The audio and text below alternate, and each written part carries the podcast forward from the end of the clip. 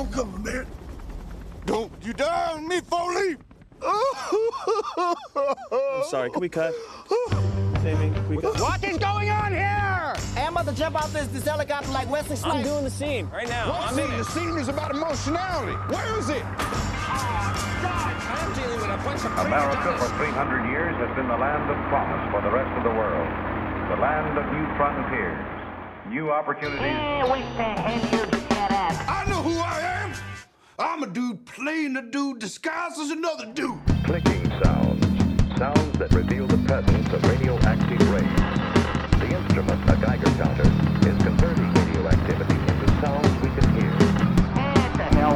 Causing radiation that continually bombards us from outer space. Some of us might not make it back. What do you mean? Like, not on the same flight?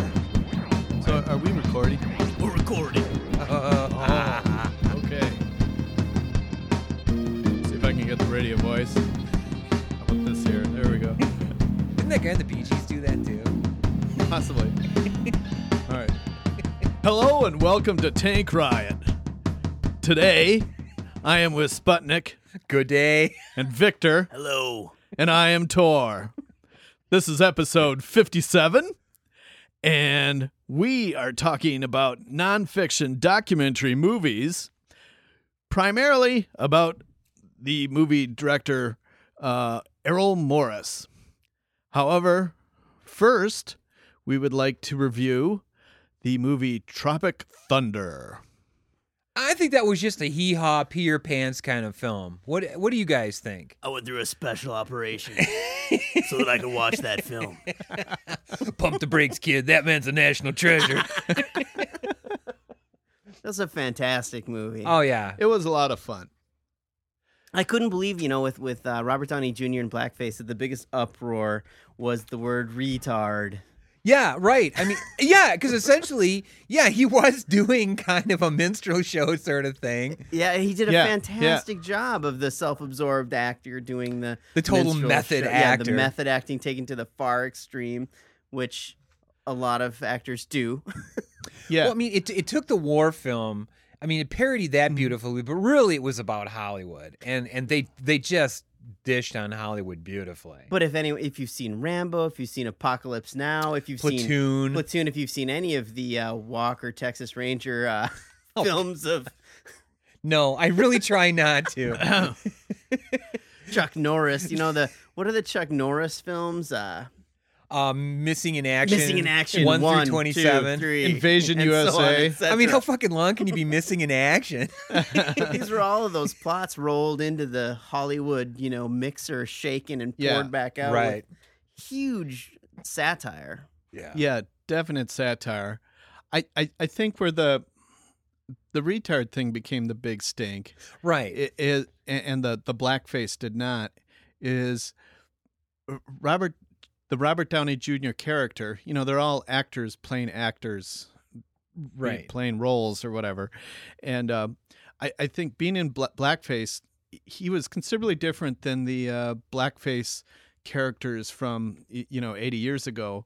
That Oh, sure, yeah, I mean sure, it's not sure. like burnt cork and you know big white Right. painted lips. I grant you, but the the older ones were almost making were essentially making fun of black people, right. and uh, Robert Downey Jr. was attempting to be respectful to black people, although not necessarily achieving that. But I think the audience understands that he's trying. Well, the thing is, it's Right. called satire, and Yeah. even the the retard issue, it was all satire, and the whole idea Right. that this action star had made a a movie as the character's name was Simple Jack, and he had to be Right. this retarded character, and then and then had overdone it, and it was all about Hollywood playing stereotypes badly. So it was a satire of Right. Hollywood Oh, exactly. playing retarded people or people with special needs. It was just it was just unbelievable that this was uh, an issue. They picked and, up on and I, that. and but- but I think what happened is the the the retard thing came off as as less respectful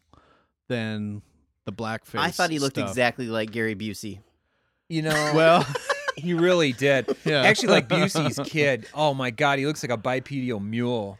Yeah, and we're not talking Yeah. about Buddy Holly, Gary Busey. Oh, we're talking. Oh, the teeth on that kid. You know, I mean, he could eat an apple through a picket fence. I mean, just ungodly. Yeah, what's it, is his name like Jake Busey or something? Yeah, something Yeah. like that. He yeah, he was on Contact. Right. He was the Yeah. religious loony, which he played beautifully. But right. anyways, yeah. Yeah, I, I, I thought like Robert Downey Jr. ran away with the movie though. I thought he did a like one of the best. I would say that, but I would also give big props to uh, Tom Cruise. Oh my god, yeah. I You- mean, oh, I heard someone say that they they really liked him or or were less afraid of him. You know, it's Right. kind of like a balance there. It's Oh, like he was hilarious Mhm. yeah. as a studio executive, the very foul mouthed studio executive. And Michael McConaughey is the douchebag agent. oh, I mean, he was The Pecker. awesome. Yeah, Pecker.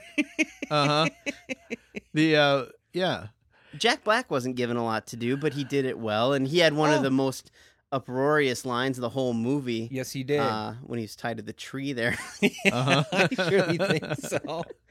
You know, and Ben Stiller, good as always. So, I mean, yeah, it was. It's just a good Mm-hmm. film. I think you'd probably, I, I definitely think Tank Riot listeners would enjoy this film. high Right. high seal approval. Yeah, it, it's a good film for movie buffs especially. Yes, Especially war movie buffs. because you you can pick scenes out of Oh, yeah. all of your Hits favorite Platoon war and movies. Uh, Full Metal Jacket. Now. hmm Oh God, Apocalypse The Now. Apocalypse Now hits were just on target. I about wet myself when they started doing scenes from Apocalypse Now. and the music was perfect too. The music was perfect. and the straight man uh, who played Sand- Sandusky, I think his name was, he did a Mhm. really good job as well. yes. Uh, you got to have your straight man if you're going to have this kind of a thing. And then Alpa Chino, who sells the booty sweat. oh, that's Oh. that's right. Uh, Booty Sweat and Energy Bust a drink. Nut Bar. booty sweat energy drink. That's right. This movie comes with fake previews and fake commercials, which is also a lot of fun. The commercials come right at the beginning of the movie too. Yeah. So the Yeah. the the movie previews go right into the movie movie previews, and it's not always obvious. And there's a serious yeah. preview with uh, Tobey Maguire and uh, Robert Downey Jr. as Kirk Lazarus that's just fantastic. It's the art Oh. house film, and wow, I, that was really good. Very So very keep good. your eyes out for those trailers. yeah. Oh. yeah. I like the grindhouse tradition that's starting with your fake trailers. Well, you know, Yeah. um, I saw a preview recently and um, on TV, and and I I just kept thinking, oh my god, this is like the take the money, take the money and run movie of this fall. It's like Pacino, De Niro. Oh, I think you I've know- seen that one. you know, and Yeah. so Pacino's going to overact. Um, De Niro's going to underact, and meanwhile, it'll all be to this you know like grinding '70s soundtrack. It's like, okay, you know, that was cool about 20 years ago, but really now do we? well, we'll find out, I guess. Now, apparently, Tropic Thunder was a documentary, right? That's right. It was. And that's why we had to tie it in. It, it was, a, it was a documentary It's a about making the document or take, making the film about the book that something. Uh, yeah. That's right. Oh, oh, jeez. that that was particularly good. But Yeah. but to return to Errol Morris. Now, if, if our listeners are not familiar with some of his films, uh, we could probably mention a few here, and it's possible that you might have you know seen them at at one point or another, maybe not even known it was by Errol Morris or whatever. But his his first film in the '70s was Gates of Heaven. Um, Vernon, Florida. Probably uh, the one that I think most people would probably be familiar with would be uh, Fast, Cheap, and Out of Control or The Fog of War. Yeah, the Fog of War got a lot of good press. The Yeah. Thin Yeah. Blue Line was was one that really put him on the map. But uh, yeah. you know, he was a uh, University of Wisconsin Madison graduate. Yes, he was. and ba- that was one of the reasons I wanted to talk about him. Besides loving his films, is he's a he's a Madisonian by college degree at least. Just to BA in remind history back in '69 when they were making history. Well, Wow. that's bullshit. But the uh, but it, just to remind our listeners, if this is your first time listening, we are recording from tropical Madison, Wisconsin. yes, we are. Which in in '69 was the seat of student unrest, Yes, and mm-hmm. free love and drugs. tear I gas. hear. Mifflin Yeah, Street Block yeah. Party Ooh. was about something. Yeah, back Yeah. when it was a bunch of drunken frat douches. Uh-huh. I'm sorry. I apologize to all the frat douches that might be. Li- nah, they can't turn on a computer, much less listen to a podcast. What's an RSS? Yeah. Why do I care?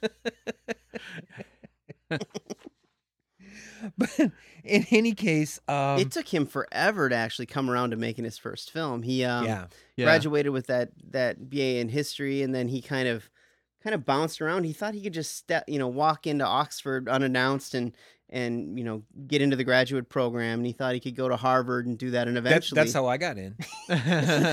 hey, Veritas, baby. eventually he got into Princeton, right? Yeah. And uh, it went great, right? Well, not so much.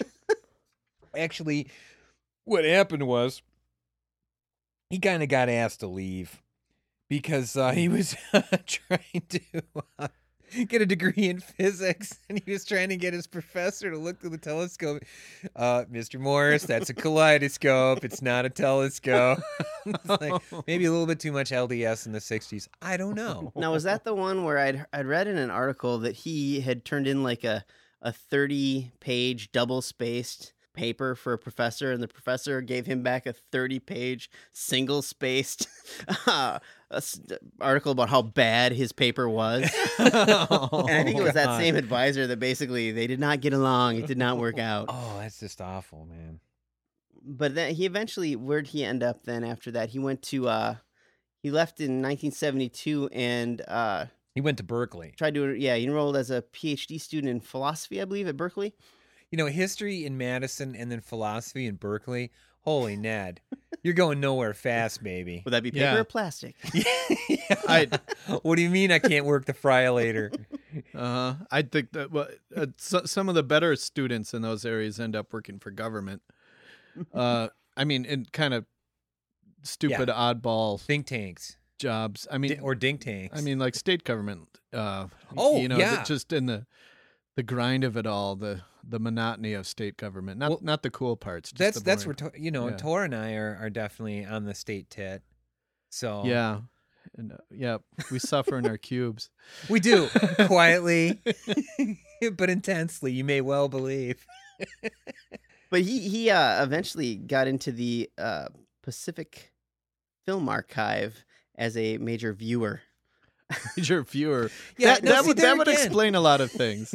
I mean, this guy is just honking the bong and Yeah, watching films all day. doing whatever. Not that I'm judging. whatever he feels like, and it seemed like he was more led by a muse rather than a, Yeah. a true interest in something. he just kind of fell into it.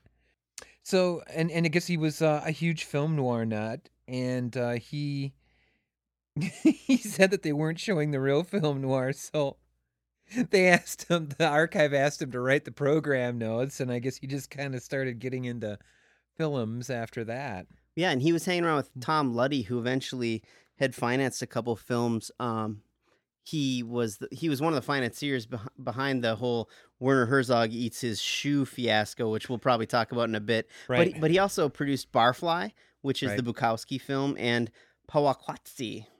Uh, Where he met Philip Glass, who is has been pretty much the uh, person who does all the music for his documentaries. yeah, and Tom Luddy had the great fortune of introducing Errol Morris to Werner Herzog. So it Oh, was while right. he was at Berkeley that he met Herzog for the first time, and even though you know Errol Morris had done no films at all, and Right. Herzog was well getting into being a very known director, he Right. uh, he they became fast friends, and they were kind of they hung out together, and Herzog saw him basically as an equal. And one thing that I think is really interesting about those two guys is uh, Errol Morris's dad died when he was about two, and his mom, who was a Juilliard uh, teacher, uh, classically trained musician, right. um, raised the kids and never remarried until maybe 20 years later. And uh, That's kind of funny when you stop to think of it. definitely, and he played cello, and he was a he was a great cellist, and and the the one story I, I remember about Herzog's upbringing is that somewhere around the age of 14, Werner Herzog got in trouble for uh, not singing when he was supposed to, and and he from that point on refused to listen to music or play music or do anything musical until he turned 18. Wow. So he spent four years just not playing an instrument, not contributing, not doing anything musical. And to this day, he said that if he could take 10 years off his life, he would do it if he could just have learned an instrument. You know, Right. so he kind of, they had that opposite direction of, of uh, music appreciation. Oh But- wow. You, you can see the stubbornness of Werner Herzog Oh, yeah. showing up kind of early like It's that. very Germanic. yeah. Well, not surprisingly, Errol um, lost interest in his studies at Berkeley, and he visited, of course, uh, beautiful Plainfield, Wisconsin, in '75. Now, Oh, my. now for our listeners, Oh my, beautiful. outside of Scotty Nation, Plainfield is quite famous as the home of Ed Gein. Ed Gein, Uh-huh. famous digger up of people, and and slaughter, slaughter of people. of people, And just, just Lampshade to maker. clarify, of people. It's like in bed, but with of people. Plainfield is in central Wisconsin, Right. which has i- its own surrealness It is. to it. It's There- it's potato country. potato country, cranberry country, Yeah, a lot of bogs. paper mills, but Mhm. uh, you go to places like Wisconsin Rapids, Stevens Point, Marshfield, Adams Friendship, Rome, uh, all these areas. If you really dig into them, they're all kind of surreal. They are very spooky. Both Sputnik and I have spent a lot of time in this area of the state. Yes, yes, we have. And- and and oh, have we got some stories? Yeah. well, what's great about Errol Morris spending time in Plainfield while he was researching Ed Gein is he also did interviews with Ed while he was at Mendota, uh, Mendota State Hospital in Madison. That's where I also met Ed Gein. this was in 1975. He was in Right. Residence. Ed Ed passed away in '84. So Did you guys hang around a lot? And no, I played cards with him though. you're serious. Yes, Oh yes, my I actually did meet Ed Gein. What were the cards made of? well, So- so turns out he- they were plastic coated and very not sharp. Not sure. They so, so was, was he good dulled. at cards? Yeah, I mean, when I met him, he was just like this nice old man. He had pretty spooky eyes, though, man. I gotta tell Oh, you. yeah? yeah. Wow. Those really kind of watery blue eyes, you know. Was it Uh-huh. cribbage you were playing with him? Or? No, no, no, no. Just I don't even recall now what the game was, but um, yeah, he, he Plainfield is Ed Gein's murders and uh, grave robbing were a huge national sensation in the late '50s in Wisconsin, and um, Plainfield is this very small town, and people still go there to this day to try to. Well, in fact, I mean, this year is the 40th anniversary of of the Gein murders. Oh no, it's got to be more than that. No, the 50th, isn't it? Yeah, I think so. Yeah. Yeah, 50. 70, 60. Yeah, yeah, 50 years. Mhm. Jesus. And Time flies when you're chopping up people. oh, jeez. So, um, he Errol Morris had relayed a story about how one of the state corrections officers had shown him some of the artifacts that they'd confiscated from Gein and Oh, kind yeah. of sheepish, sheepishly showed him something and said, uh, Well, look at this chair here. You can tell it's made from a real person's buttocks because you can see the asshole. Ooh. I mean, he made furniture out of people, he made make- lampshades out of people. He made all kinds He's- of things. He made faces out of faces. And he's like the basis of even the Texas Chainsaw Massacre. the Psycho. Psycho story is written by someone from the Yep. area. So there's a lot of just wonderful, cheery Wisconsin connections. a lot of lot of Ed Gein material, but I mean, uh, so but you know, Errol Morris wanted to, um, essentially do a documentary or look more into uh the the Ed Gein murders. In fact, he got so obsessed that he actually uh talked Werner Herzog and uh Tom Luddy into um trying to um open Ed Gein's mom's grave. Yeah, the whole idea was uh, he- Errol had hooked up with Dr. George Arndt, a gene genealogist. And they are out there. Yeah, who, who had written a book titled uh, "Community Reactions to a Horrifying Event," and it's basically Ed Gein jokes. You know, like Oh. like why do Ed Gein's couches have covers so they don't get goosebumps? You know, Right. Oh. horrible Ed Gein jokes. And and so Errol Morris didn't really get along too much with him, I guess, but but he did go to the gravesite of Ed Gein's mother and find out that Ed had dug up all the neighboring graves in a circle around his mother's grave, but had never really dug up his mother's grave. Right. And this Dr. Arndt's theory was it was too uh, you know, aggressive to just go right to his mother. So from one of the graves, he must have had a tunnel that went to the mother so he could get to his mother's grave. Mm-hmm. And so Werner Herzog had heard this story with with uh you know with Errol and and and decided, well, why don't we just dig up the mother then and find out the truth? Right. I mean, that actually wasn't true, though. I mean, Ed Gein was delusional. He believed that um, by digging up bodies and manipulating body parts and so forth, that he could actually bring his mother back from the dead. So it wasn't necessary to really dig her up. Right, right. Wow. But but they were convinced that he had.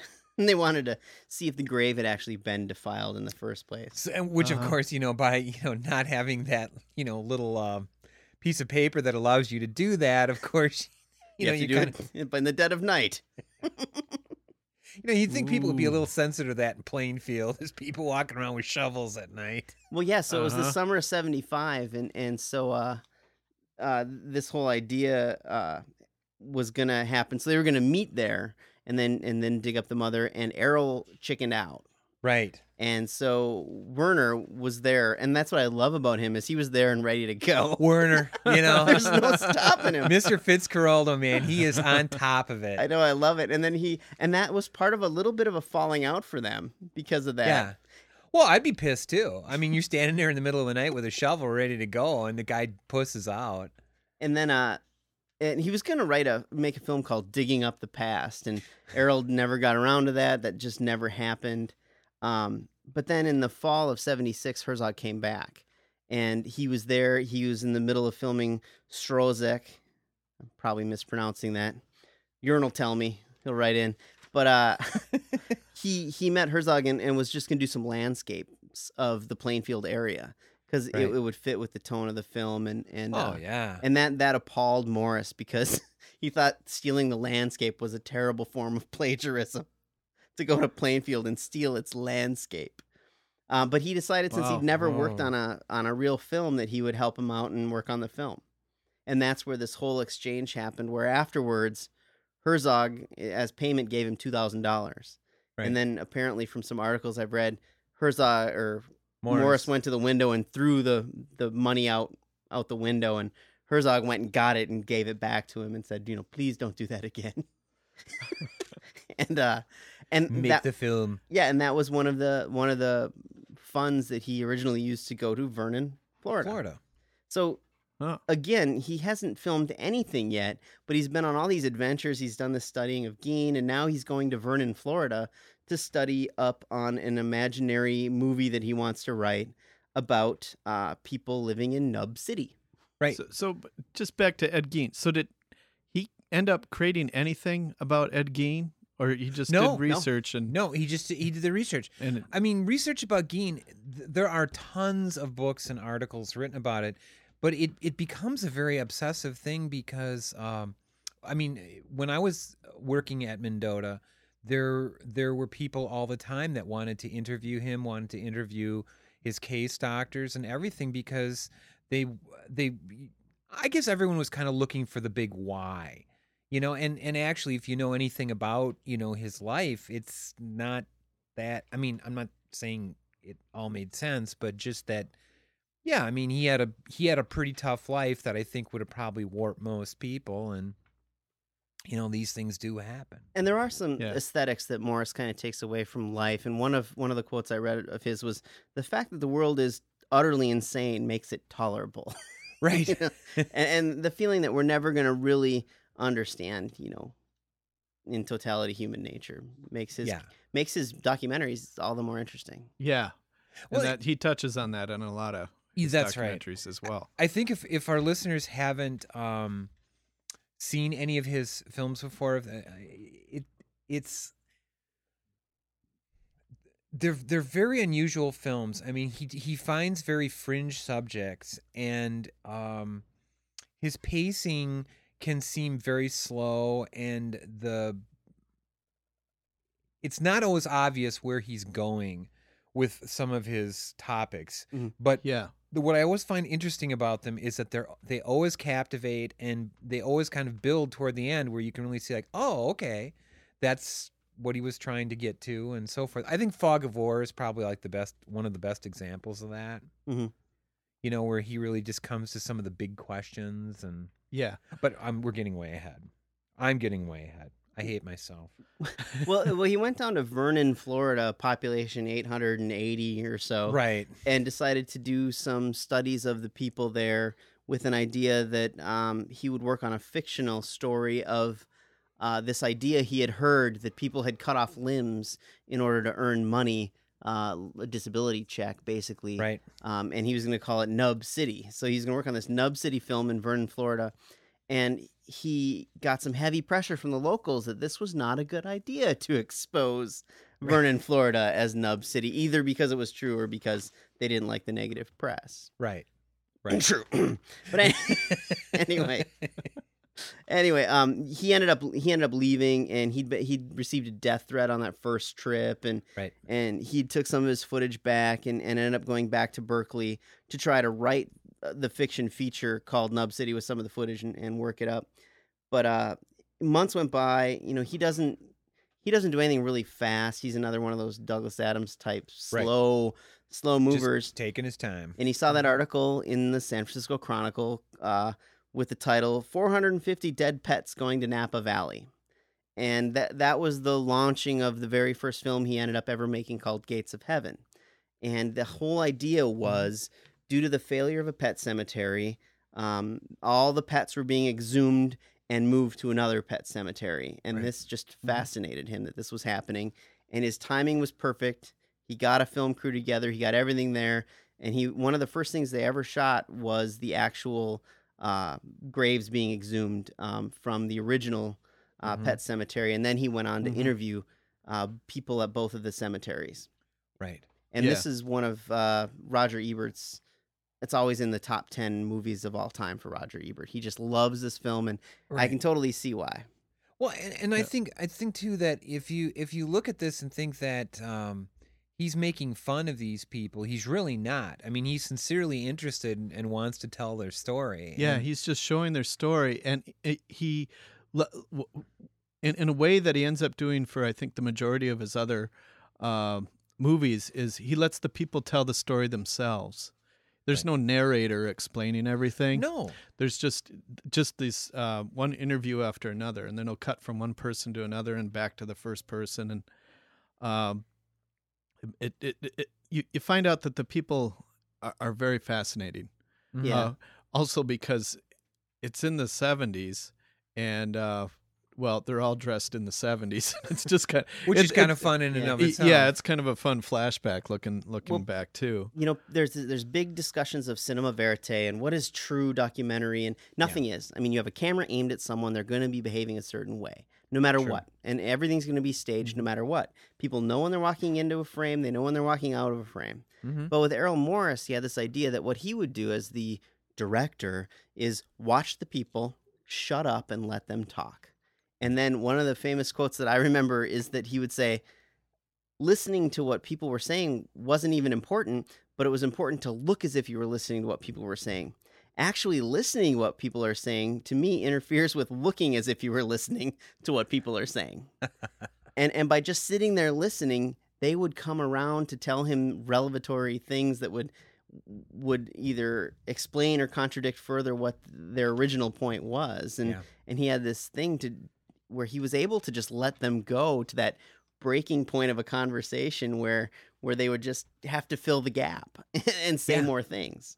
That's right. And in Gates of Heaven, there's a transition where he's talking to all these, like Floyd McClure is the the original pet cemetery owner who wanted to Yeah. save the pets. he's known as from- mac Yeah, from And- rendering. He didn't want Yeah. them to get uh, turned into Right. tallow. and th- this is a guy that truly loves pets You can just Yeah. see it, And- and he's a great character. uh-huh yeah But there's a turning point where there's this all of a sudden this woman, Florence Rasmus- Rasmussen, shows up on screen. Elderly lady just sitting there in her doorway, and she starts talking about how her poor little pet died, and and then she goes on for ten minutes probably, Yeah. and and that speech is probably one of my favorite speeches or monologues. it's just unbelievable.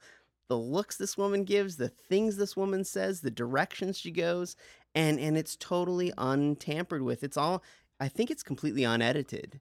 I, I, I don't think think, right. there are edits in it, and it's just amazing that someone can go on and on, like me now, you know, without being interrupted. It's just Sure. ridiculous. And I loved what she was saying. And then he moves on basically to the next cemetery, and it's really beautiful. And that was uh, one of the first times he's ever interviewed anyone was the Florence Rasmussen character. Mm-hmm.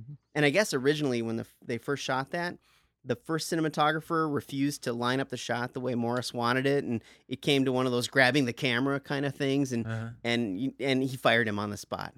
And then the next cinematographer was listening to Florence talk, and she and Florence had said something along the lines of, "Well, now one day you're here, and the next you're gone, right?" And the lady said, "No, wrong." And then Errol Morris was so frustrated with her, he fired her on the spot too for for even conversing or having such a s- opinionated view Right. against the, the the person talking, and then uh, had to hire someone else to fill the spot. So they had to to reshoot the Florence Rasmussen a second time because that woman interrupted and had to be fired. So he had a vision. He wanted things a certain way, God. and and Uh-huh. he had to kind of fight for it. Sure. Yeah, well, that's I mean, it, you can't have a camera person ruin the shot by talking. I mean, that's kind of Or, ridiculous. or by saying there's like an afterlife by saying nope you're wrong Yeah, I mean, Yeah. do you not get documentary? Uh, Good lord. it's not about you Yeah, pull back. but then the Harberts family who run what is the name of their the, the one where they Bubbling Well Pet Cemetery. bubbling well That's it. Uh yeah, that was just fas- fascinating, and and the movie kind of has a, a a harsh jump. You you don't quite get what's going on because at one point you're talking about this pet cemetery that had to be dug up, and then you're just suddenly at Bubbling Well, and they're talking about Bubbling Well. Well, what did happen is at Bubbling Well they made a, a special kind of garden cemetery area for all the pets that came from. Do you have the name of that? The first one was it Falling something? oh the Falling Floyd Water. McClure one Yeah, I, I, I, I can't remember the name, but anyway, they named the uh, that particular uh, kind of garden after uh, the, the the first pet cemetery where they got all the pets. Um, but yeah, they interviewed the Harberts, which is this family that takes care of this uh, Bubbling Well Pet Cemetery, and I found them absolutely fascinating. they were. Yeah. Mm-hmm. and especially you have the dad he started the cemetery. And uh but then they got their uh two sons to come and help. Both uh, the one son was off at college and the other one was selling insurance. But they came back home and uh, helping with the pet cemetery and they're two very different sons the uh dan he's the younger son that was in college and he's just kind of just kind of real easygoing and you know he plays a guitar he's really into music he has a stereo he tells you the exact model of the pioneer stereo he has I could relate to him Oh, totally. I could totally Yeah. relate to him yeah i mean it really this was the 70s i mean that's that was your pastime was the stereo and everything like that and then uh philip the older brother who was selling insurance he was getting into this motivational kind of speaking kind of stuff big time so his mind was just totally about business and and opportunities and all that it was yeah just everything was an Oh. opportunity yeah, it was actually quite hilarious. But uh, he he's talking at one point. Well, he's sitting at his desk and he has all his trophies arranged on his desk that he's gotten from various things. He says, "Yeah, when I hire a new employee, I I, I make sure I have all my trophies laying out so you can see them and." And kind of use it as a motivation to say, well, hey, would you like, you know, trophies like these, and you know, come work for us, and um, but then he, he's talking about how he, and I wasn't sure what he was really saying here because he, he was saying how uh, the, the guys from the company would um, at one weekend they uh, took the woman from the company and they got them motivated and then the woman uh, got the guys motivated. And you think he's talking about motivational speaking and everything which he may may may may very well have been but it does sound like he's talking about something else. Which is kind of odd but I had to look up and find out what has become a Bubbling Well Pet Cemetery. And as a matter of fact, at least as of 2006, it is still in existence. They have a website. Um, you can bury your pet there if you want. And Dan Harberts is now running the whole thing. So the character with the stereo and the guitar, he's in charge of the whole thing right now. So there Oh, is a good, there yeah. is a certain continuity to the whole thing. Sure. So that that was kind of neat. And, with these films, I mean, I know that Ebert has said he's he estimates he's seen the film like more than fifty times, and it doesn't matter if you know what goes on in these films. It's not about plot; it's about engaging and, and seeing these people and and and just hearing them tell their stories, and it becomes compelling to hear, you know, h- how they think and, and where they are, and from Floyd McClure on, it's just Yeah. really even even the guy who renders animals in front of his Oh. factory plant, explaining why he That does was that. interesting, yeah. he was an interesting character himself because he knew what he was doing was upsetting to people, you know, and, Uh-huh. and it was but very he's trying to explain it as ecological gotta do because it he's ecologically. recycling and Mhm. Yeah. um But it's a really fascinating movie. Some, you know, you can think it's life or death, or there's all these different themes you can think it's about. right. and- And I, I think everybody sees it different.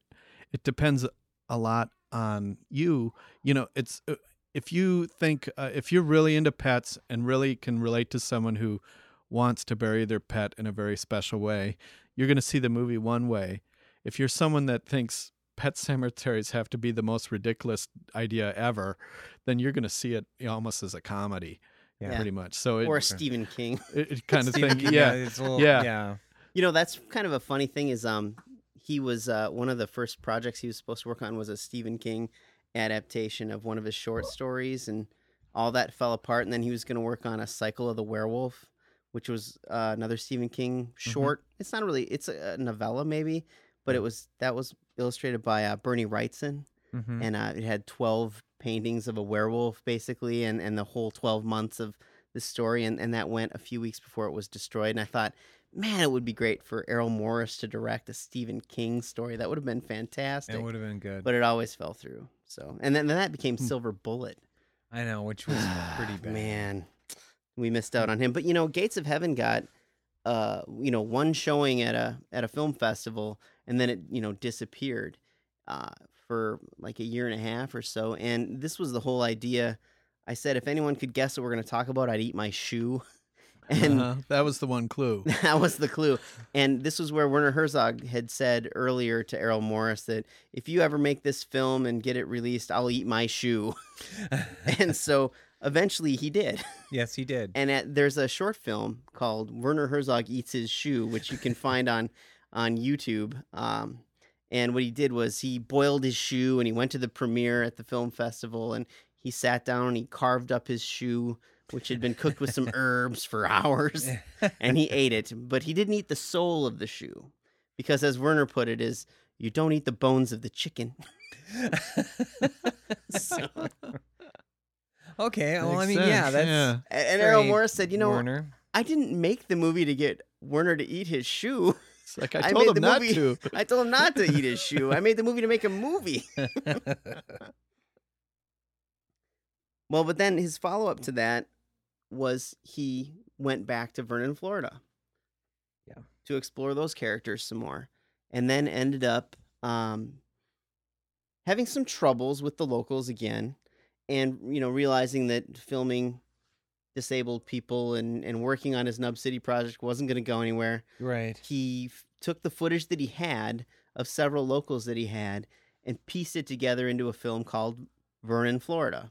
And it's about 60 minutes long. This is not a long film, but he put it all together. It aired on a PBS network, and then eventually it got a release. And in the days before the internet, in the days before DVD, these didn't get good distribution, so No. not a lot of people saw it.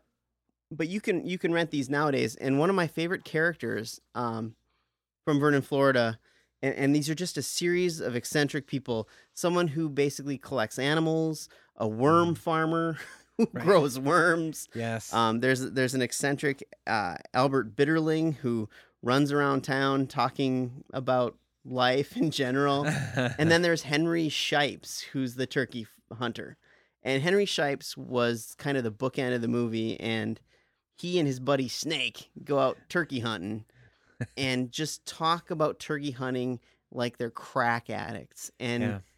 To see someone so passionate about the turkey hunting and, you know, they actually get kind of sick it, yeah. when they hear a, a turkey gobble. Yeah. and there's Wow. one point and uh, there's one point where he's got the diarrhea and he's got to go. Nothing stops the diarrhea like a double gobble. He's just got to get out there. Decides to just keep turkey hunting because he Oh. heard a double gobble. And and it's just fascinating. These guys are just I swear it was like Jimbo from South Park must Yeah. be based on a Henry Shipes character. I couldn't find any evidence of it, but I think it's there. It could be. Could well be. but I, I thought it was a really fascinating film of a bunch of a bunch of characters that Yeah. you know a lot of people say he makes films about eccentrics but a- a lot of people you wouldn't normally associate with you get to spend quality time with and see them Right. as real people how they see the world and Yeah, I wouldn't necessarily even say they're eccentric in a lot of ways. but i love the the couple that had the jar of sand that they thought was radioactive sand that was Yes. growing Yeah, the growing sand. the growing sand that would multiply and and that they fully hold these beliefs to be true is just unbelievable. Mm-hmm. And and yep, I'll go get the jar and show you. Real by the end of the summer, this jar is gonna be full. It's like wow, really? So either one of these films would be a great intro into Errol Morris. Uh, his next film, uh, The Thin Blue Line, which of course was like seven years later in '88, was kind of a murder mystery. Um, it, it, it's it's really kind of one of those films where um, there's a death, and there are many sides of the story, and what I find interesting in the Thin Blue Line is is that this this is kind of the beginning of the Errol Morris. Um, you know, you think you're seeing something one way, and then you very slowly but surely see it another way by the time, you know, he's done. And um, I it, it's it's a very interesting film about a the murder of a policeman in Dallas Mm-hmm. and um, how it looks, how it's presented, and I know it, it probably doesn't sound that interesting, but in fact, it really is. Just Yeah. because you meet all these people and you kind of make your own decisions, and you. Again, it's interviews of people telling the story themselves. That's right. And what's great Yeah. is before he made this film, he spent most of his time making his income as a freelance private detective. Right. So when he when he got done, he he worked on Wall Street kind of securities and commodities issues. And when he got done and, and started working on this film, he, he thought, "Oh, thank God, I don't have to be a detective anymore." Right. And then he starts working on this documentary, um, and becomes a, a film detective, basically. Mm-hmm. Well, yeah, and the, and the movie's called The Thin Blue Line. Well, you know, I'll just leave it to the viewer to, or the listener to to watch it and, and figure it out. But it was just sort of a an offhand reference to a summation of of one of the suspects in the trial, Mhm. and um, Mhm. how justice served is seen different by very many people Mhm. in in in the same film. You know, and, and to do a Tank Riot double feature, um, this film would pair well with uh, Rashomon. Oh, you did it! I was wondering if you were gonna do that. Episode fifty three. yeah, We like talked about Rashomon. the Akira Kurosawa Nice. film, Yeah. which also deals with a murder and different views of that. That is murder. very true. yeah, I've heard that good, described in Tori, other yeah. pla yeah, Excellent, excellent. you Do- know and um Do we want to do a Where Are They Now on the uh, characters You know, involved in Thin I Blue think Line? maybe this one we should just leave leave hanging a little bit. just leave hanging. yeah, little yeah. bit. I think this one more more than others. We probably wouldn't got, want to get too far into. Yeah because i mean I, I think that any of I these enjoyed films this one. are are you know very accessible they're just a lot of fun and i think if we delve into them too much we're probably going to spoil it Yeah, for you know- basically, Okay. someone went to jail and someone else went to jail and someone was innocent. Yeah. And Errol Morris had it? an impact on justice by this documentary. Uh huh. So if, Yeah. if you haven't seen it, then you know that this this movie itself Very it much took a couple years for it to really have an effect on the judgments, but it Quite did. a few years, yes. Um, a- after you see the movie, you should go to the, uh, assuming it's not edited away, but the uh, the Wikipedia entry for Randall Dale Adams, who is one of the characters in the movie. He has a, a really interesting quote um, that they, they list in the Wikipedia article, but it's uh, it's a spoiler, so I won't re- read it off here. But uh, that's that's a good thing to check out after you see the movie because it's you know. Yeah, we should we should have a spoiler says- episode at some point where we just episode. we tell you everything we we'll know come, about we'll it. come back and we'll do a follow up. Yeah. But and, and even though uh, he did a movie about a character in the Thin Blue Line 11 years later, I would very much suggest if you get the Thin Blue Line, you also get Mr. Death: The Rise and Fall of Fred A. Leuchter Jr. Well, let me tell you, um, in Mm-hmm. in the Thin Blue Line, there's a character, and it it gets confused a lot. Uh, there's a character called Doctor Death. Right. Doctor Death is James Grigson. Right. No, right. I wasn't saying it's, but Right, right. I just think that the the two are very complementary. Absolutely, but I thought they were the same. And when I got when, when I rented Mister Death, I thought it was about Doctor Death. No, Oh. what oh, no, James no. Griggs Grigson did is just truly a crime. He he went and went to people who are on death row, basically in Texas and whatnot, and would uh, meet with the inmate who was or the person who was in jail being sentenced for a crime, and then have them do a personality test, walk out of the jail, appear before the jury, and say, "I can say with hundred percent certainty this person will commit murder again."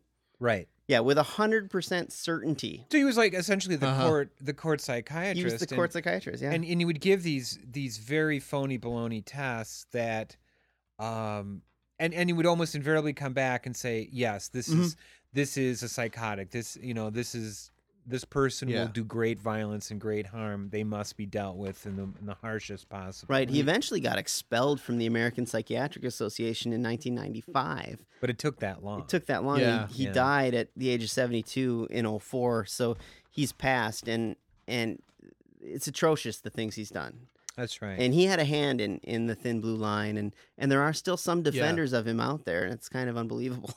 Right. yeah. Actually, he just n- basically made stuff up. now that I think of it, I I take that back. I think actually Mr. Death is probably more complimentary with the Fog of War. Yeah. Okay, so Mr. Death was that his next film? Um, no, No, actually, that's- um, his very next film was uh, the the wonderful uh, Dark Wind. Oh, But- okay. Let me tell you. I mean, I don't know if you even want to go into this. I but- totally do want to go into this because Okay. this is the Lou Diamond Phillips film that was filmed in 1991. This is his first venture into fiction. It's based on a novel about a Navajo uh, rookie police detective um, in a drug smuggling Was film. that like a Tony Hillerman thing? or- Yeah, and it's totally horrible. It's absolutely disgusting. But here's the thing that I think everyone should do if you do actually have to go see this movie or some friend pressures you into seeing it, make a drinking game of it. and every time you see the boom mic go into the scene, take a drink. And when it goes out of the scene and comes back in again, take another drink. Because I think the boom mic operator wanted to get supporting actor credit as well. Because one time it showed up even from the bottom of the screen. oh Wow. my god! So let me get this straight. You rented the DVD. Yes. It not not some stolen thing No, that was no. taken out of Not the studio. This was not a. Pirate Bay bootleg. It was the actual This was DVD. the actual DVD. And they still had the boom mic falling in the scene. and up in the scene. And up it in was, the scene. It was horrible. It was Funny. I, I laughed. I was laughing at this movie. Oh. It was so stilted, and nothing takes you out of a movie more than you know seeing the boom mic show up. Oh, absolutely. But uh, really, it was hilarious. And uh, Lou Diamond Phillips acts in it, and um, Errol Morris was really upset about this film because he had no control over it. It was a studio production. Right. He had huge differences with Robert Redford, and he wanted to piece the film together a certain way. And it was all structured and budgeted and had to go a certain way. And he basically walked off the film and didn't want anything to do with it and considers it, you know, not his movie. So I don't really consider Dark Wind an Errol Morris film because it might be that he just left them with the footage and they pieced it together and, and they put it together that way. We don't really know. Having to have um, hissy fights with Robert Redford would be enough for me to walk along because I would totally bitch slap Bob. well, if you look at it, a lot of these documentaries, like The Thin Blue Line, he didn't know what he was putting together. He was originally focusing on Grigson, and then he ran into this character, you know, basically on death row and started piecing together the Right. whole thing and realized my film's not about Grigson at all. It's about this character. And then, boom, this one story shows up amongst the 85 people that he'd been talking to. And so he wanted the freedom to make the film what the film should be, not what the studio executive thought it should be. Okay, well, I mean that makes Mm-hmm. perfect sense. So don't watch it unless it becomes a mystery science theater film at some point. right? Yeah, Because I kept thinking this it would make could a be. great mystery science it so theater film. totally could be. Uh, His and the film he did uh, actually the same year as uh, The Dark Wind was A Brief History of Time, which was, of course, based on the the best selling book by uh, Dr. Stephen Hawking. Right. And you know, Dr. Stephen Hawking to me is a very fascinating character. Um, I mean, the, the book is is is very interesting. His life is very interesting, but I got to be honest with you. I mean, it's it's just a hoot to watch this this whole thing because people react to him like oh, you know, it's it's sort of like that Star Trek episode where the starship captain is is, is in the, the chair where it's like, Chris, do you want to go to Talos for? Boop, you know, and he's just got like a little light, oh, yeah. you know, and but this guy is talking about all these, you know, very advanced physical theories, and he just comes wheeling up, and there's like the standing ovation in the, in the auditorium, and then he starts doing that voice, and you know, you laugh at first, but then after a while, you kind of, you know, you just kind of get into it. It's like Uh-huh. the history of time as we know it now. You know, Yeah. and, and you just s- start getting pulled into that. And you kind of realize that he has a kind of a little sense of humor too. yes, he does. Yeah, he kind of mixes it in there a bit. Well, he just he recently went on the Vomit Comet and uh, was weightless. You know that that uh, where the astronauts train and they go up in this special airplane where. Um, you know, it's all padded, and Right. they, they do this this steep climb and then this fast drop, and then you're weightless for this period of time. Yeah. So they uh, they said, "Hey, would you like to come on there and we'll, you know, kind of like make sure you don't, you know, bang into anything, but you know." and so, you know, they show him and he's just flying around the room and they're all kind of holding their hands up to make sure he doesn't he's like, "I'm flying. I'm flying." but in any case, that's a very interesting one, and and I think also goes very well with the next film, Fast, Cheap, and Out of Control, which I think in a certain way combines um, Errol Morris's eye for eccentricity, but also just the fascination of the characters because he's he's talking to people who are subscribed. Fast, Cheap, and Out of Control actually refers to a school of thought in robotics. Uh, one is that you create your robots in a more human form. Another is that you base them upon nature or really nothing in nature. Well, fast, cheap, and out of control is so instead you could put a lot of money into a humanoid robot, or you could make millions of cheaper little robots that would just go flying, you know, everywhere like Yeah. little insects. This is basically uh, saying in the context of exploring space or exploring Exactly. Mars. Yeah, so you don't have out- to have one rover. You could just send out a thousand of these things. And then if a couple break down, don't work, that's no big, Big deal deal. because you got all the rest. that's right. Yeah. And um, then there's also a guy who's a topiary artist, you know, uh, uh, shaping bushes. Yes. Into- hedge trimming. But Hedge to make trim- it look like animals and everything. Oh, yeah. it's totally cool. Um, Yes. He was actually one of my favorite characters in that film. And then there's the lion tamer. He, this guy I wanted to party with. You know? Yeah, 'Cause he's- he was just out there. Uh huh. Well, you know, Mr. Death. Who? Well, who's the fourth guy then? Um, it's the uh, the It's- mole, it's- the naked mole rat. The the mole rat guy. Yeah. Yes. He had the little uh, monarch butterfly bow tie. Yeah, that he that was- dude was like you look up eccentric in the dictionary and there's a picture of this guy. You know, part of this. But he's whole film- interesting. He was very interesting. Yeah. Yeah. Mr. Death, uh, Luchner, is that is how you pronounce his name? Uh, Mr. Leuchter, Death? yeah. Leuchter. He was originally supposed to be part of Fast, Cheap, and Out of Control. Mm-hmm. And uh, Fred's story is about how he's in basically uh, a trained electrocution device manufacturer Yeah. who eventually falls into a neo-Nazi plot line that that leads him down a path that that involves Hitler, basically. Right. And uh, the story of Fred becomes so involved and, and long that it was uh, Errol Morris's wife who who said, you know, anytime you introduce Hitler to the mix, like if you add a little bit of Hitler, everything becomes Hitler flavored.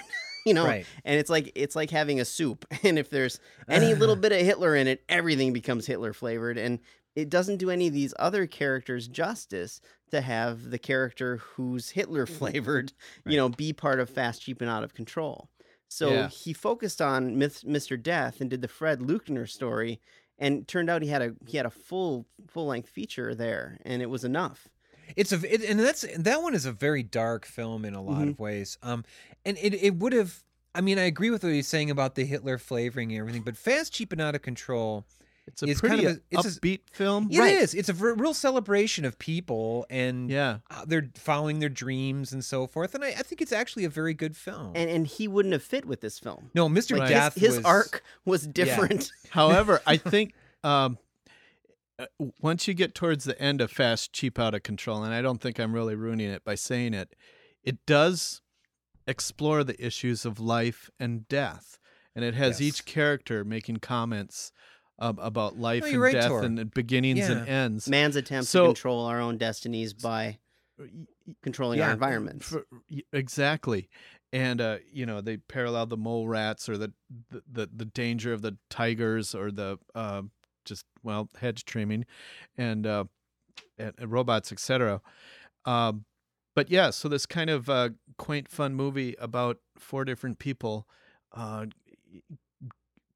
comes to be a good uh, a thinking point uh, on uh, on a life in general. So Oh, it it makes a. I, I enjoyed the movie thoroughly. I thought it was Plus, I really like robots and, that And- cir- Oh, I do and too. stuff. I Errol mean, Morris had been totally heavily cool. he's been heavily criticized for manipulating people to be geeks or eccentrics or whatever and and he doesn't even like Mm. he doesn't even like to hear that he only interviews eccentrics or weirdos or freaks You but know, the guy wearing the bow tie had been in movies previously and taken advantage of and he was he felt very strongly about how he wanted to be portrayed he would not sign the non-disclosure until after he'd seen the film Right. finished and errol morris decided you know this is a risk that no director would take really but errol That's true. decided to do it and he said you know and, and when he Mm-hmm. showed up for the first shot with the bow tie this is one of those cinema verite things is what am i supposed to do tell him no you're going to look like a nerd or you're going to look geeky Mhm. take off the bow tie or should he let him dress how he wants to dress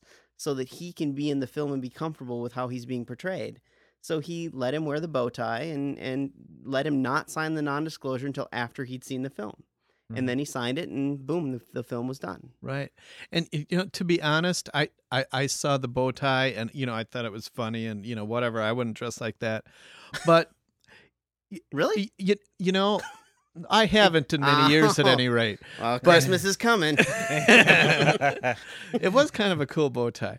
it was. But you know, I never thought of him. You know, he was obviously someone who was really obsessed with um, his particular field, which was these mole rats, and uh, he, he had a great interest in those things.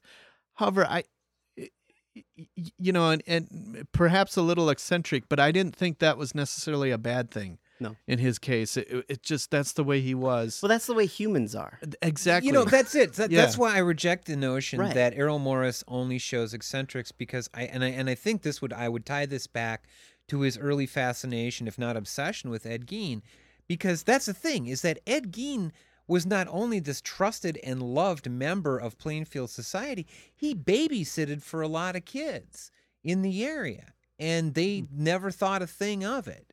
And it's always the person that you meet every day, and then you talk to them for just a couple of minutes, and you realize what very interesting viewpoints and perspectives they might have. Mhm. Now, if you choose to call that eccentric, well, then you're a sad little person.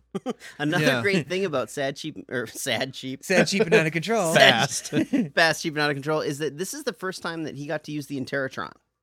So Yes. the Interrotron was developed as a way to project his face on the screen, so that there'd be a video image of his live face and his live facial expressions exactly in front of the camera he was aiming at the people talking.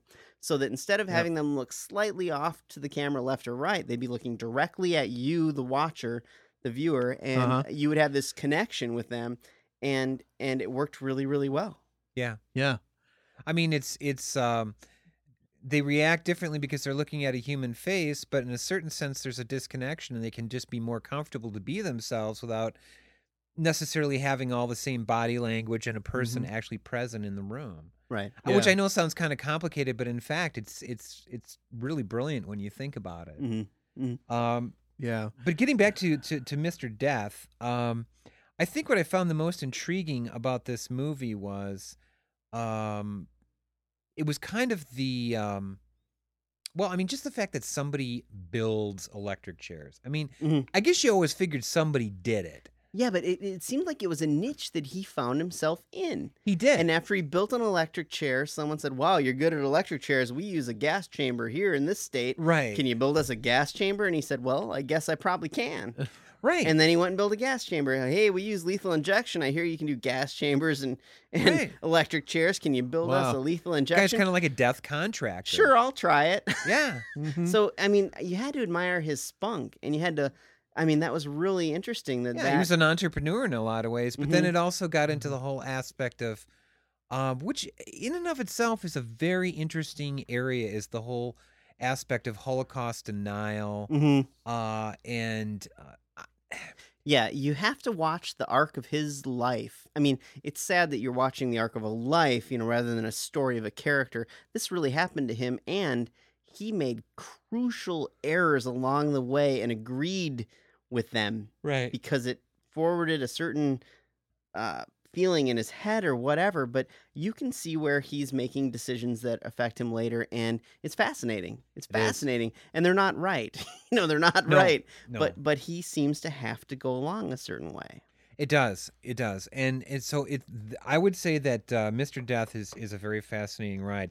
Although my my favorite Errol Morris film by far, and I shouldn't say this because I have his latest film is Standard Operating Procedure And none of us have seen it. because it's uh, we we missed it at the theater It and came in for a week in the theater. Yeah. We were unable to see it.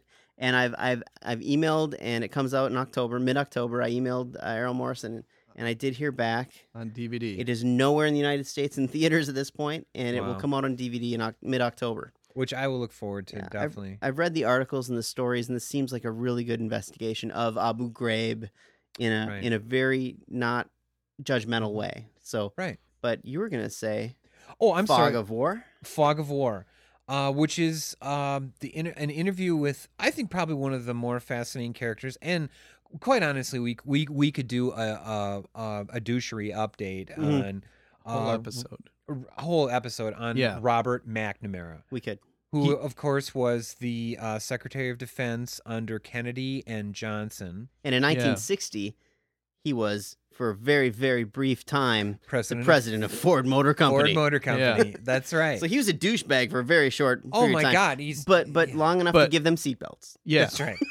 Just that but much. now, one thing you have to realize is Robert S. McNamara is someone who just totally strapped his ass to the history, the history of the 20th century. Yes. I mean, he hits at least two thirds of the century He does. in major ways. yeah. And so it's it's even more than the a few selected areas. And, and No, it's we'll it's not just about. Vietnam. It's Yeah. it's about his entire career. Mhm. And in fact, in a lot of ways, you could look at a, at a whole generation like this. I mean, these were people that they were children of immigrants. They worked very hard. They uh, really were very successful people, and but then when you when you look back on it and you look at the things that made them successful, they're not all that pretty. Mhm. And uh, well, a lot of people. He took a lot of uh, criticism for this being an apology or a, a shifting of the blame of the 20th century. You know he never he never Mm-hmm. apologized in that film in fact when morris started to really kind of push him toward the end of the film Mhm. morris actually was very criticized because he did not push mcnamara more on critical questions and issues like the cuban missile crisis involvement in vietnam and so forth I think it worked. I but think it worked beautifully I mean, to hear him talk about the instance and go on and on about what happened was fascinating to me. it was This is, for the most part, uh, Robert McNamara telling the story his way. right and, it- Yeah. and if It- you look at the the, It- the so it's one-sided. Yeah. Robert, a, a cocky, arrogant, younger Robert McNamara, um, doing his press conferences and showing his pie, pie, pie charts and bar graphs. You can definitely fast forward about 40 years and see, you know, Donald Rumsfeld doing the same thing, you know, in his news conferences, even right down to the little round glasses Mhm. and you know pointing this now, you know, we're we're we're winning here clearly. We're we're moving ahead. There's no insurgency. There's you know, and it it's Yeah. the same thing and his he's a very key figure in some very significant areas of the 20th century and I think he wanted to do it as I really honestly don't I never got the sense he was apologizing, but I think he was trying to put things into context. But the problem was is that the the big questions in McNamara's life were totally untouched in this documentary. Like for instance, his res- his very quick resignation from uh, Johnson's Well, yeah. administration and Yeah. so forth. I mean, if you have any sense of that period of time at all, you can pretty much fill in the blanks yourself. But it He's not been- going to say. I mean, you Yes. can tell he's not going to tell you whether he resigned or was asked to resign. It's just going to remain that way. Yeah. exactly. He wanted to just tell you where he was thinking at certain points that led him down certain paths, and Oh yeah. and it's just Yeah. fascinating. Now, stuff. when this one was in the theaters for one week, I went out to the theater and saw it this that one week it was out there because I just thought it was so fascinating, and I just he's got this whole. Oh my God! What was it like? Ten or eleven points that yeah, eleven goes- lessons learned. eleven lessons learned. Robert S. oh my McNamara. God! I just found that just riveting. hmm and the Yeah. uh, I I believe on the DVD and the special features, they the eleven lessons are possibly attributed to someone else, although McNamara goes through them. But McNamara, uh, as a bonus feature, also they list, um, I think it's maybe ten lessons, which are similar to the eleven lessons, but Ah. they're exactly what McNamara wants to say. Hmm. And Uh-huh. what's interesting is they're kind of like, if you learn these lessons, you're not going to invade Iraq for the hell of it. Is what I took out of it. Yeah. which Right. is kind of a, a message he never says specifically, but Yeah, I there think were it's things implied. he said that could apply very heavily to right Yeah. Uh-huh. now. You know, originally the Fog of War was filmed as uh, Errol Morris had been doing the series on Bravo called First Person, and then it moved to the Yeah. Independent Film Channel. Mhm. So on on Bravo it was 23 minutes long, and on on uh, the American Independent Film Channel it was 20 like seven minutes long. So he had more time to work on it. Mhm. Well, he sat down to interview uh, McNamara, and it went on all day. And then he interviewed him the next day, and then he interviewed him even more later. And he was like reviewing the footage, and he said, "Oh my God, I've got enough here for a full length feature." And so he he turned the Fog of War into a full length movie, and and that's how the Fog of War turned out as it did, and it's brilliant. and it's not just one full length feature. I watched the special features on the DVD, which had a bunch of deleted scenes, and quite frankly, that's almost a whole nother film in it in of itself. Mhm. A lot of it's just kind of re-edits of stuff from the main Sure. film, but it hits on some major points that aren't even in the uh, the main film. The one, one which I found very interesting is um, uh, McNamara worked on a passenger ship in uh, 1937, which happened to be docked at Shanghai, uh, China, Oh, that's and just as the Japanese were bombing Shanghai. And McNamara says he stood out on the deck of the ship and watched this thing. And in fact, the Chinese actually mistake the ship as a Japanese ship and bomb the ship uh, some as well. I don't think they did much damage, but McNamara says I could have been killed. But so essentially, McNamara witnesses the very, everything. yeah, yeah. The, the very beginning of World War II. It, it depending on what historian you talk to, it different points, different things are called the beginning of World War II. Some would consider this uh, Shanghai bombing the beginning. but his explanation of the firebombing of uh, uh, you know of, of Tokyo, Japan yeah, Yeah. Japan. all 67 cities that they firebombed and then and then decided to you know drop the nuclear bombs on Right. his his walk through Curtis LeMay's decision making processes Yeah. and his processes it's fascinating to see him talk about this and if you've listened to our Studio Ghibli episode where we talked about one of the saddest films ever f- made Yeah. Grave of the Fireflies Good Yes. it is uh, a stark That counterpoint yeah. Yes. That, to see that, the man behind it all Very stark. that would be another uh, good uh, Tank Riot double feature. Would be Grave of the Fireflies and Fog of War. Fog of Oh, War. God, oh yeah. man Yeah. kill me now or yeah, that's right. And then and then go open your veins. yeah. But But um, if you've seen all these films, um, check out. Uh, it's all available on DVD. Um, the first person series on Bravo. Mhm. One of my favorite. These are all like short vignettes of different people that he's met as well. Um, and one of my favorites is uh, Temple Grandin, who is the autistic woman who designs the slaughterhouses for humane slaughtering of cattle. And she's a stark uh, counterpoint to Mr. Death, who seemed to revel in the, this execution business Right. she could just visualize in her head as an autistic woman um, how to slaughter the cattle more humanely and and these are really fascinating characters and, and humans that he basically talks to and there's many many and i still haven't seen them all But uh, Right. there's some fascinating episodes there. There is, uh, yeah, I, I watched a few of them. Uh, one is called Mr. Debt.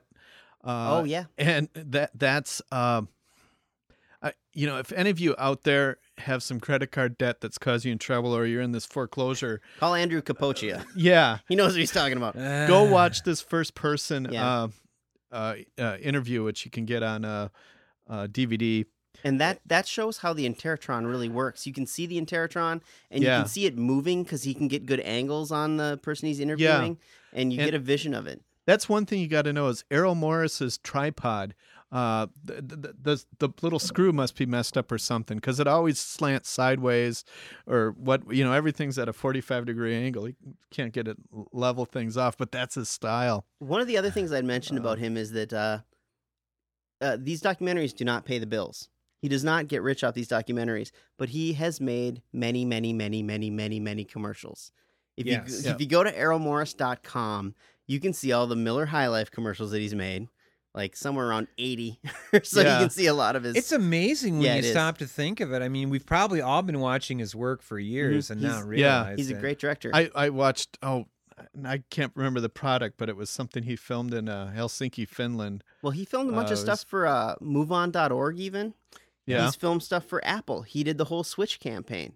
And for a lot of you who know the Ellen Feiss, have you seen the Ellen Feiss Switch campaign? Of Mhm. there's a big internet sensation of the woman who, or the the 14 year old girl who's a stoner or whatever, and she's not really. She claims Right. it was just Benadryl, and she says how her computer crashed and and you know oh, it was a bummer, you know.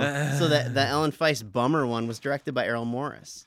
Oh wow. She was a friend of his son's who came in to get the free food off the set. And Errol said, Come on, you'll do a commercial too. And he had the three kids all do commercials about their computers. Oh, And uh, it was just a fluke. And I, I wanted to mention Ellen Feiss. I thought she deserved it. Absolutely so. well, so I, I would say that there's, you know, really just a lot of these. And if you're new to them or if you haven't seen all of them, by all means, I'm sure there's um, a, a DVD store near you that will have them. You should Yeah. revisit Gates of Heaven just for the, the guitar playing, Yeah, by, uh, Guitar Jam. the guitar jam on the mount. The um, I found that a very touching film. I really Loved did. it. Yeah, and I, I, I kept thinking about it a long time afterwards. That's why I had to hit the internet and see what these guys are doing now. Oh yeah, well, I- I'm glad you did. You It- know, if uh, anybody knows what uh, Philip Harberts is doing now, I'd be absolutely curious. You can uh, send the info at feedback at tankriot.com. Well, Dan Dan seemed like such a great guy, and he got married, and he's running the place Yeah. still. Yeah. that's really cool. he's doing Yeah. he's doing well for himself, so that's good. absolutely. The uh, I wanted to mention one uh, first person show that relates to a Tank Riot episode of previous uh, cryptozoology, Oh, and that's the uh, eyeball to eyeball, eyeball to eyeball. which is about this man the that's uh, searching the uh, giant squid, which of course kind of started out in mythology, Mhm. Right. And but we have discovered it actually is real. it does in fact exist. Yeah. So um, that, that- And that was an unlike the interesting- Bigfoot that they found, that even Loren Coleman said. Oh my god, I was was glad you brought that up. Bigfoot. I mean, that was the worst like ape outfit I've ever seen Yeah. in my life. You you think after our episode about the Minnesota Iceman, they wouldn't have tried to throw yeah, a rubber like, suit people were in all an ice to it. cooler, especially a, a defrosting one that's not gonna Oh, keep frozen. You know, I just I also wanted to say too, just as kind of a um a sidebar to some of our um one of our earlier episodes uh, concerning Roger Corman. Um, there's a magazine that's out that I don't know if our listeners are have read or not, but I, I find it to be kind of a fun read. It's Mental Floss, Right.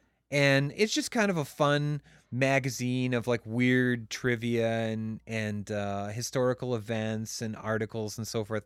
Anyways, they have a quite extensive article in the latest issue of Mental Floss concerning Roger Corman and all the people he influenced and movies and so forth. So, if you enjoyed that episode, by all means, pick up the magazine. I think you might like the magazine in and of itself. And if you want to send us a copy of uh, Roger Corman's version of the Fantastic Four film, our mailing address is Tank Riot, P.O. Box 2744, Madison, Wisconsin 53701 2744. Our email address is feedback at tankriot.com. we are currently accepting donations to fund our bin, I mean binge trip to uh, the B Movie Festival. The B Movie Festival in, in Franklin, Franklin, Indiana. Indiana. We will have. We're learning to speak Indiana even even now. That's down south, right? Yeah, it is. It, uh, Indiana is often been uh, called the South's middle finger into the Midwest, and um, My my so I've, I've learned I've learned to throw in some Indiana phrases like um, "This pizza is greasy," or uh, Can I I, think use I'm the gonna- bubbler? "I'm gonna hang out the warsh." Well, I uh, hopefully I won't offend anybody, but uh, I have an uncle who uh, hails from Indiana, oh, and uh, he claims that Indiana is settled by hillbillies that were trying to get to Oh, De- jeez. Detroit for the good jobs, but never made it because Oh. the car broke down. oh, nice. We at Tank Riot love I'm to not- offend. That's I'm I'm sorry. It's just I'm just repeating something. We're gonna I be heard. going down there soon. Jeez. You know, Yeah. a lot of our emails are complimentary, and a lot of our emails are stop berating the world. yeah. Well, So if you're from any part of the world which we have mentioned derogatorily, we're sorry. Well, hard cheese, as we say here in Sky Yeah. Nation. well. you know there are parts of Indiana that are really cool. I mean, think of Blue- Oh, backpedaling. Wow. backpedaling you big tail. What are you, Yeah. uh, Pump the running brakes, for, boy. running for President McCain there? One of my favorite movies, uh, It's the Pump sound the of brake, boys. freedom. Breaking Away in That man's a Bloomington, national treasure. That Indiana. is good. Yeah, That is that's good. a cool movie. But you know, um, yeah, so yeah, we will be accepting donations because we will be doing some interviews, some on the spots, Live Um, updates. live updates, letting you know what's going on on the road, suggesting some films, uh, confabbing, networking, if you will. if you will. I'll bring business cards. That's right. There will be business cards. You know, I, Yeah. I've, I've I've been in several meetings this week where people have offered me business cards, and I have none. I mean, I used to have. I was actually given this huge box when I started my job, and I flung them out like within a day, and I've never asked to replace them. So it's like you know, people I think always like want it's like this Japanese custom of exchanging business cards, and I just I have none.